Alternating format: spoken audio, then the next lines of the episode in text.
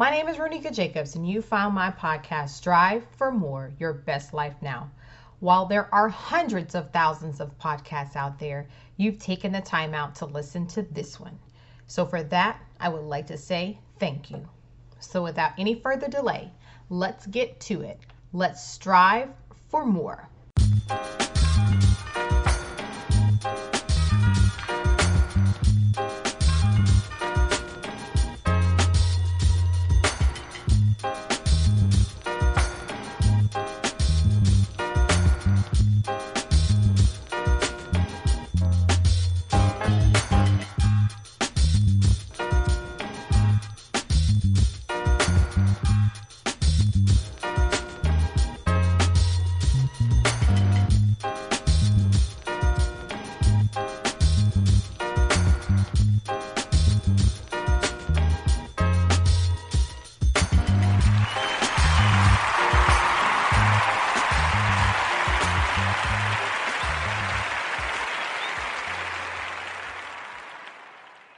My next guest, Norman McCombs, is striving for more in the area of relationships and Alzheimer awareness. Norm is an esteemed engineer who received the National Medal of Technology and Innovation by President Obama in 2011. His upcoming, beautifully written literary novel tackles Alzheimer's, grief, depression, redemption, and finding love after loss through exploring cultural heritage. In this episode, he will discuss loss, grieving, and finding his identity in his search for his Scottish heritage. Hi, Norman. Welcome. Thank you so much for being a guest on my show. How are you? Hi, Ronika. Now, you received the National Medal of Technology and Innovation from President Obama in 2011. Can you share some details about this particular award? Sure. Actually, I received it in 2013. They were two years behind. So I was honored on paper in, in 2011, but 2013 is actually when I went to the White House. And it was, that's called the National Medal of uh, Technology and Innovation. And he gave it to me for work I had done in the development of oxygen concentrators. They're devices that are used to as a supplemental aid for oxygen to those in need with chronic obstructive pulmonary disease, cancer, emphysema, respiratory problems in general. I developed a system that replaced the need for high pressure cylinders and delivery of oxygen on a weekly basis. It's an appliance that you you plug in a wall, separates air, and delivers oxygen on demand. And that's the last thing I did was to make it suitable for airline use. We got it down to only weighing just a couple pounds, and it allowed people to fly. And that's what got people with COPD to fly, and that's what caught certain people's attention. And I was honored with this highest award I could ever imagine. It was wow, that's tremendous. amazing unfortunately, it was rather bittersweet because I was in the, in the I was in the middle of caring for my my wife suffering from uh, Alzheimer's, and I was able to take her with me to the White House. But as I say, it was a bittersweet situation. Retrospectively, I, I have more positive thoughts about it now than I than I did. But it was it was a difficult time. But again, the highest award I could receive, and I'm very thankful for it. Well, congratulations on that. Whenever we can receive a high honor as a civilian, that's, I mean, it's always magnificent. And it, and so is that in the area of biomedical engineering in a sense? Yes, it is. Mechanical, electrical engineering. I have a doctorate in science for certain developmental work I did. But I was oh. involved in the establishment of a biomedical curriculum at University of Buffalo. So I'm they refer to me as their first biomedical engineer. Well, I asked you that, and that's really awesome because my son, my oldest son, he wants to become a biomedical engineer. So he's taking robotics and engineering right now, and he loves science. And his one of his statements to me once was, "Mom, I I want to help people medically. Like I want to create artificial limbs and organs and find cures for different diseases and help people breathe better. So I, it's really neat that our paths have crossed because my son is really interested in that area. So the fact that you have won an award for helping people with COPD in that field, I just it just gave me chills right now because that could be my son one day. yeah. Well, frankly, I'd be happy to talk to him anytime. I encourage young well, men and women awesome. to to get into biomedical field. Many of the, young people that I've dealt with, mentored over the years, have actually gone from biomedical engineering. Uh, they've gone to medical school afterwards, and complemented it, which is a, a good fit for a lot of young people, young men and women. So he may consider that.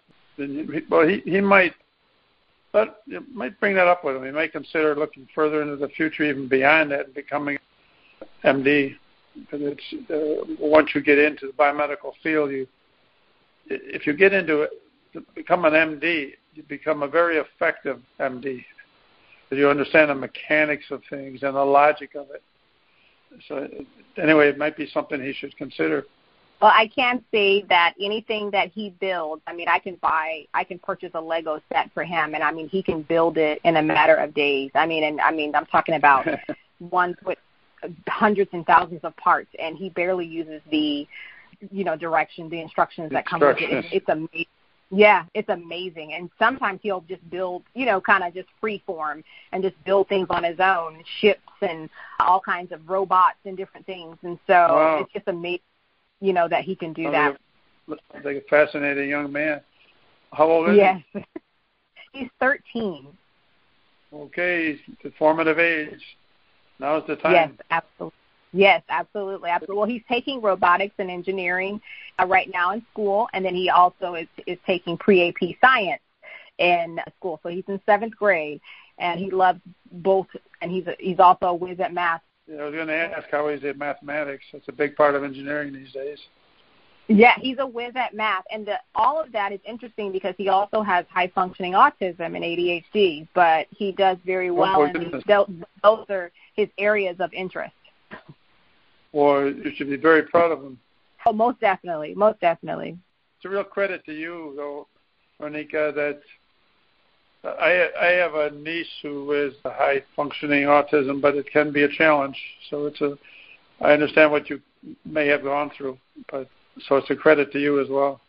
Yes, most definitely. We have our good days and our bad days, but you know he's so smart, and it's amazing how how he can figure things out and how he can see how things he can take things apart, put them back together, and it's amazing just how the mind works because really with autism it's really more of a communication disorder yes. more than anything. And so he may not be able to communicate very well and socially is where he struggles but at the same time as far as the mechanics things and technology hands down he has no problem with that. Now he can communicate that and mm-hmm. another area of interest he has is ants and he likes to study ants and he can tell you all about ants and their complex systems and you know and he can tell you all about it. I mean, it's it's really amazing. Well, unfortunately, we must deal with the loss of someone close to us in one way or another in our lifetime. What is your perspective on tackling and overcoming grief and loss? I'm not. I must say, I'm not good at it. I never was. It's I. I have a very difficult time, difficult time losing pets.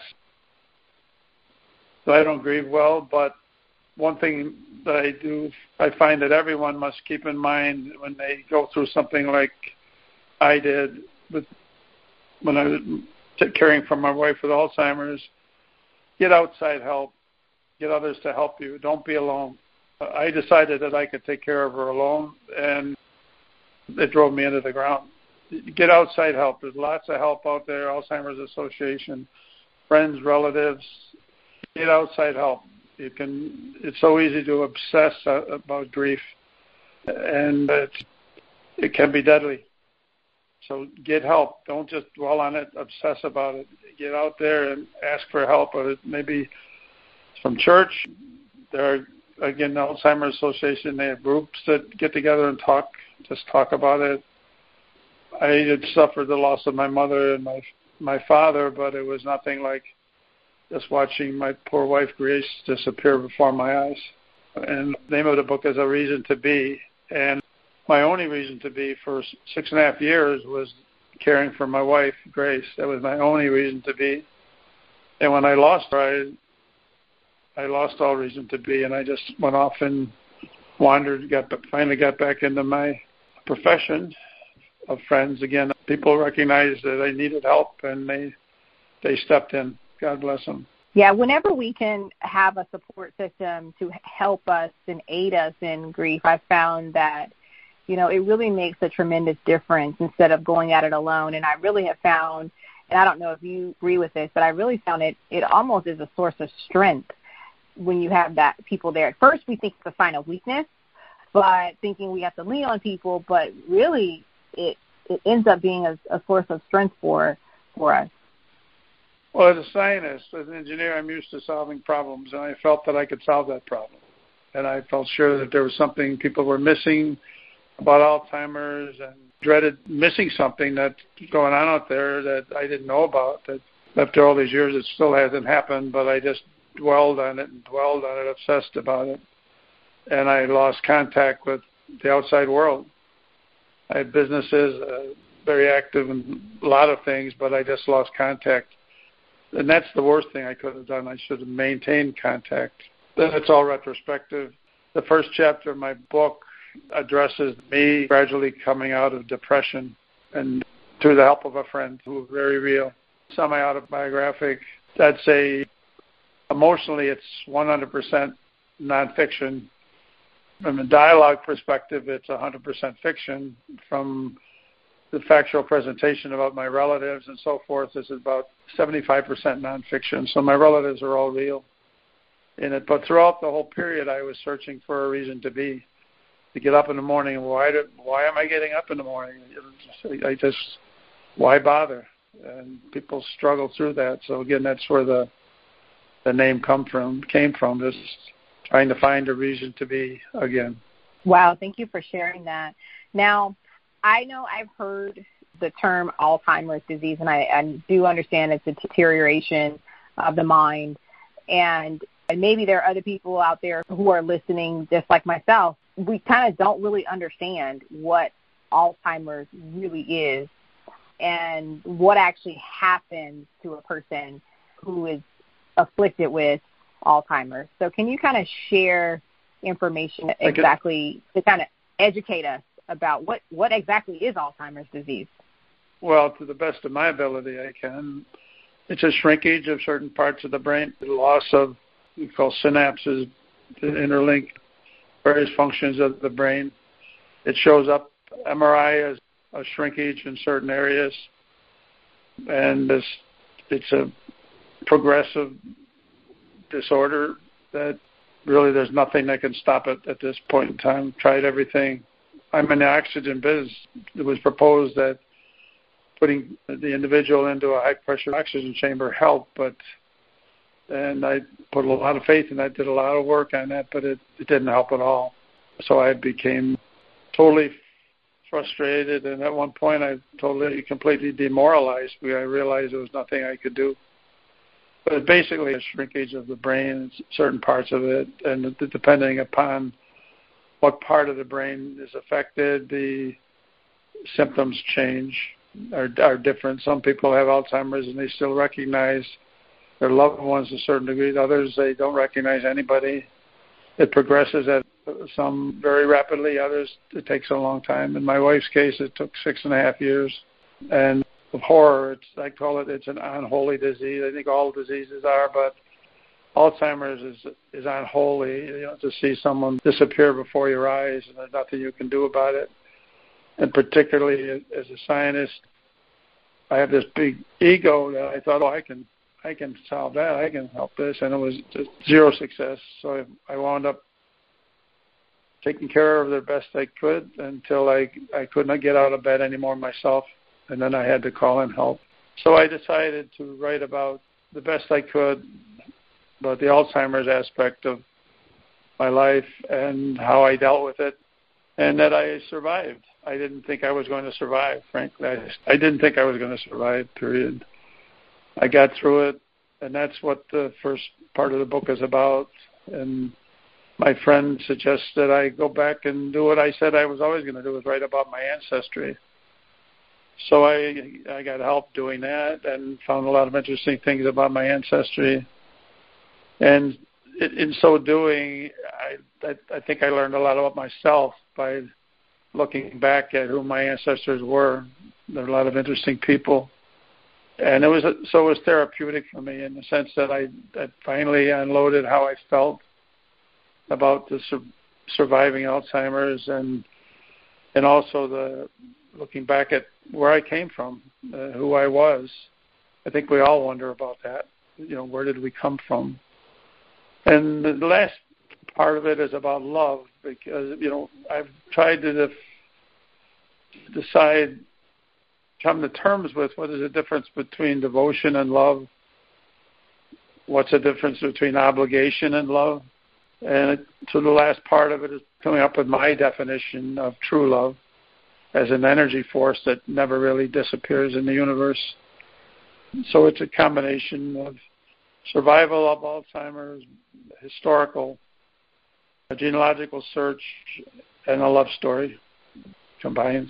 Well, well, Norman, I I must first just I applaud you and I commend you for your resilience and just your dedication. That is amazing. I know sometimes we can beat ourselves up about certain things, but at the same time, we forget to give ourselves an incredible amount of grace as well for the time that we were committed or dedicated to whatever task or challenge that we had to deal with.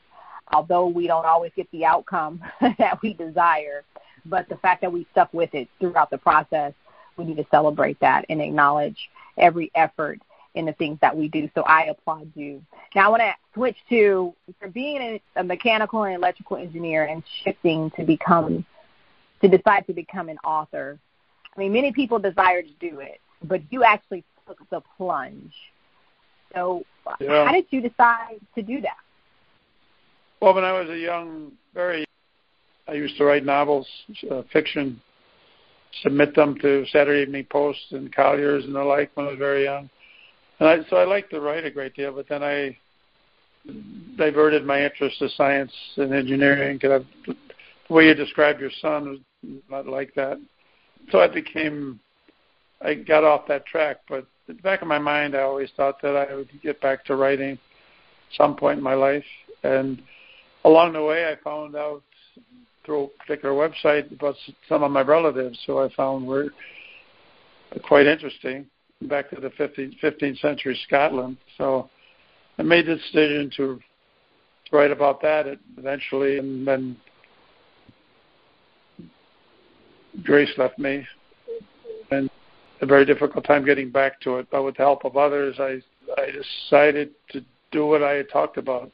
My a friend of mine, Mark, he's he always remembered me talking about about writing, and he convinced me that I should I should try to come out of my depression using that as a tool. Ultimately, it, it helped a great deal. I went, to, I went to Scotland to investigate where my relatives actually came from. Met a lot of interesting people. My, yeah, I want to talk to you about that. I want you to share that experience in particular. Please share your experience with because I know that's a part of your book as well. But I don't I don't want you to give too much away of the book. But okay.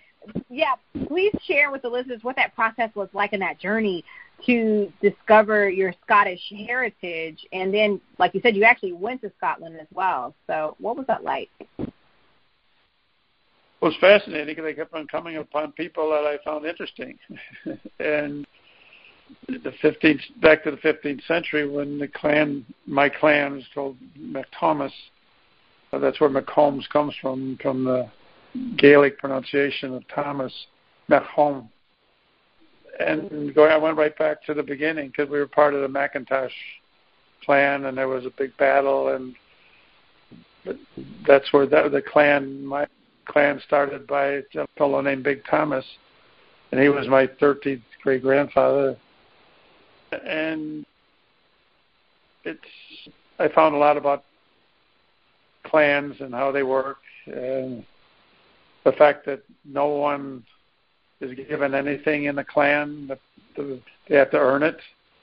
There's no no such thing as like a royal family, like as in England. It, if you were to be a leader, you had to be the strongest and smartest and earn that position. And your children didn't inherit anything.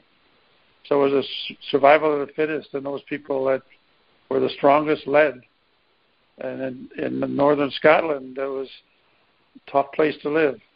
The weather and they had eliminated all of the the forests up there, and they had to be strong to survive. So that was very interesting to me to learn about that, and how my relatives went to Northern Ireland. Cromwell gave a lot of uh, land to Scottish people. He, he Scottish Protestants. That he was very anti-Catholic. Cromwell. So he gave land away to the Scots. That's where the trouble started in Northern Ireland. The, the battle between the Protestants and the Catholics. And finally, one one of them, a fellow named John Gordon, moved to the United States and brought his sons with him, and they did. My, his two sons were quite interesting. One helped found this actually founded the New York Stock Exchange, and his son won the first Congressional Medal of Honor in the War of 1812. Another one was a spy in Canada for the United States, and a lot of a lot of interesting things, a lot of things to write about. I found some very strong women in my past. Tried to concentrate on them a bit because the name, you know, we lose with our heritage, we really lose the female contribution because the name is lost. The woman's name is lost. They absorb the name of the husband, and so I tried to best I could to make sure I indicated the strength of the women involved in the process. So again, it was a fascinating for me. I followed my Alexander Macomb was buried in the Congressional Cemetery. He's the one that won the Congressional Medal of Honor for the War of 1812. We visited him, visited Arlington, visited the homestead in Canada. So it it was quite a journey.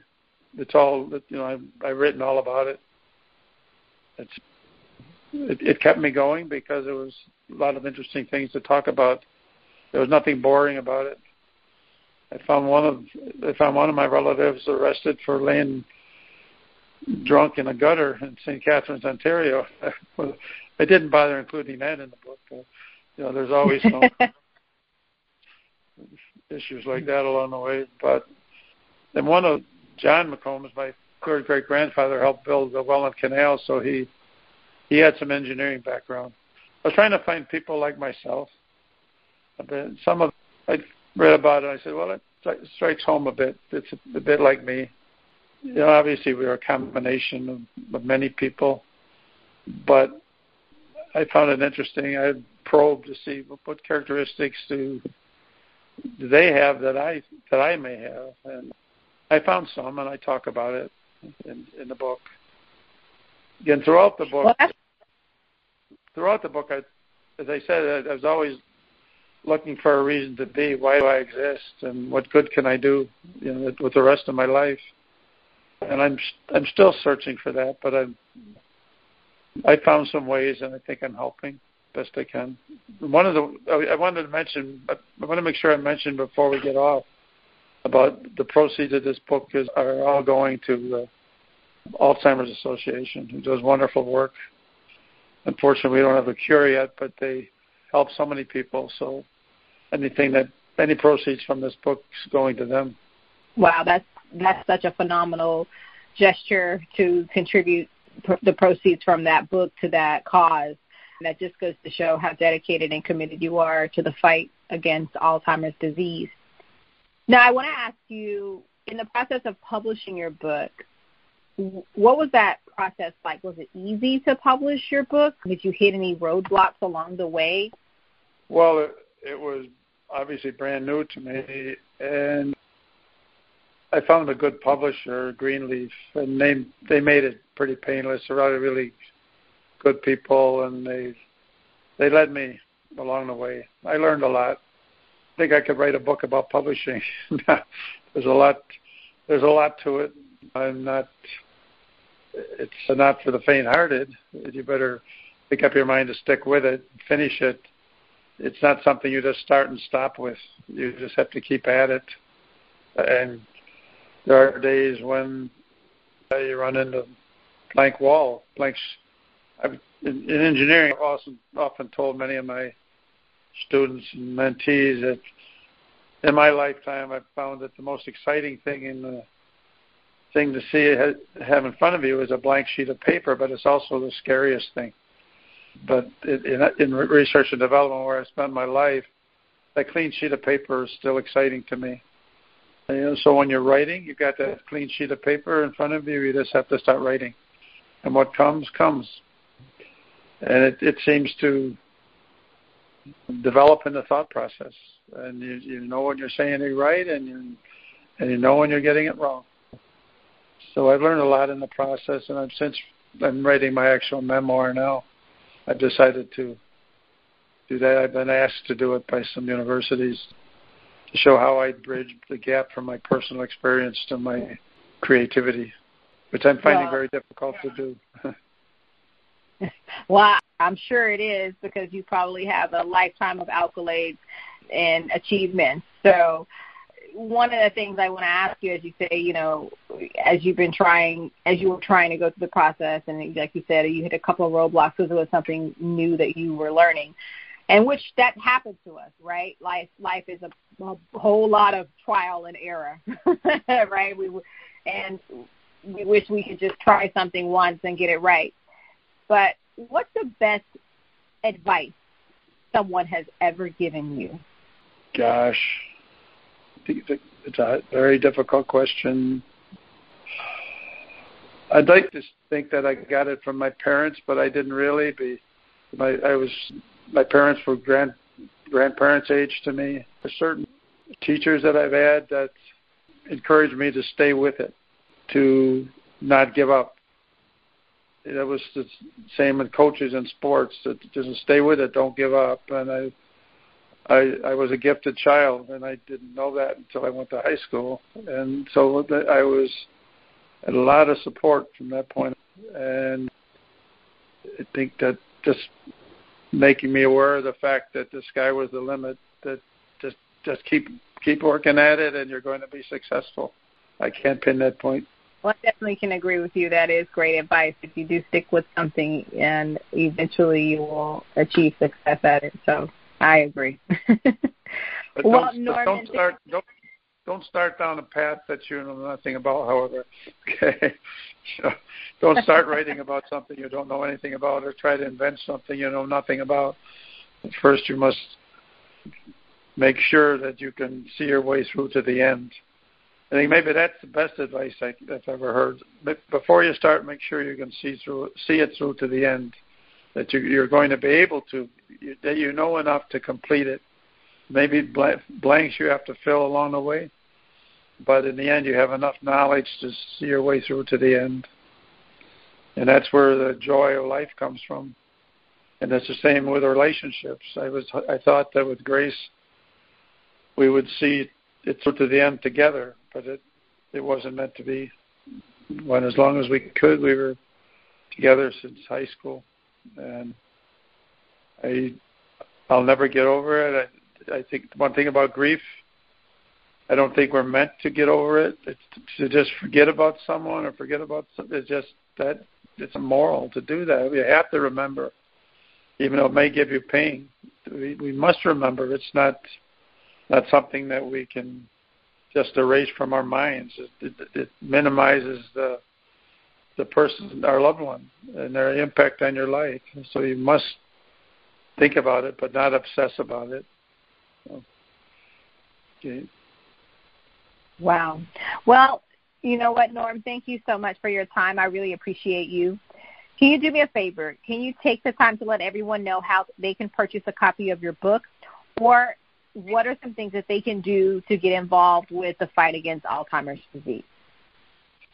Okay, as far as Alzheimer's is concerned, get involved with your local Alzheimer's Association. donate your time and or money, you know, to support it. What was the other question? What did you and then, of course, about? how can they purchase? How can they purchase a copy of your book?